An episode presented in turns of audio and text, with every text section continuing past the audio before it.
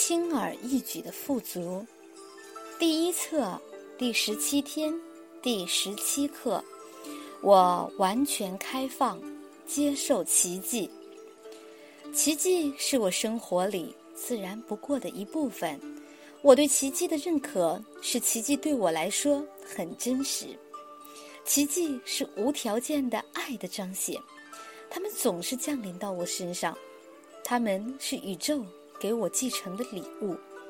今天我完全开放，接受奇迹。导读文章：交通的奇迹。一起，我的目标。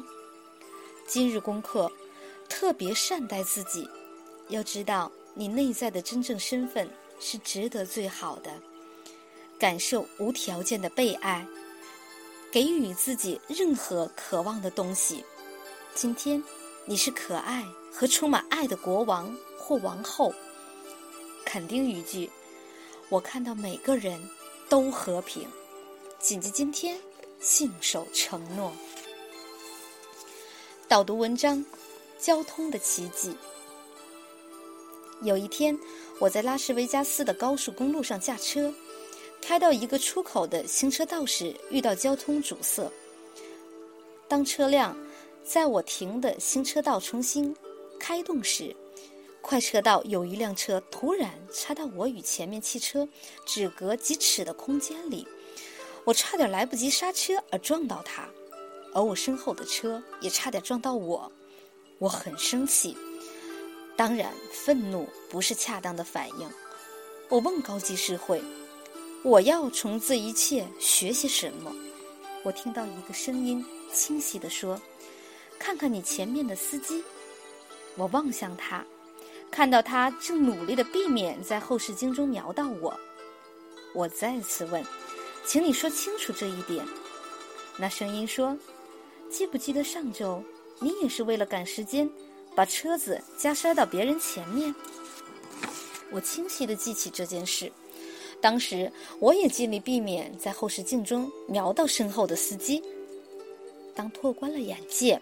我可以看到，每个发生在这行车道上的事件，很多时候主角都是我。这声音最后说：“当你不再为时间而忧虑，你会领悟到宇宙中发生的一切是何等的美好。”从那天起，我改变了看法。每当在慢车道驾驶，我会乐于腾出空间，让位给在另一辆车中的自己。事实上，每当我做了不为他人着想的事，我会特地带着微笑宽恕在另一辆车中的自己。当你连接到自己的真正身份，生命实在是太精彩了。导读文章，一起我的目标。我是一九九三年、一九九四年自然组的世界健美先生。我为比赛而训练，状态很好。一九九五年十一月，我代表美国到澳大利亚参加世界杯自然组健美比赛，我获得亚军，冠军属于一位澳大利亚人。当宣布冠军时，我为他感到高兴，毕竟。这是他的家乡，他有很多亲友在观看这次比赛。我回到拉斯维加斯继续参加训练。十二月世界健美比赛临近，我有信心会再次取胜。我因为澳大利亚的赛事而加强了训练和准备，现在的状态到达了顶峰。当到达加州参加预赛时，我发现自己的名次将在两位男士之后。我呈似评委，知道胜出的标准，可是我确信他们曾使用类固醇。我很生气、疲累，而且失去了平日的热忱。预赛过后，我和儿子米高回到房间，我请他在我静心冥想时安静下来。高级智慧很快出现，我向他解释。我感到虚弱，非常沮丧，为当天的事感到困扰。认定被骗。我问高级智慧：“我怎么能在去年赢得比赛，而今年却可能输掉它？”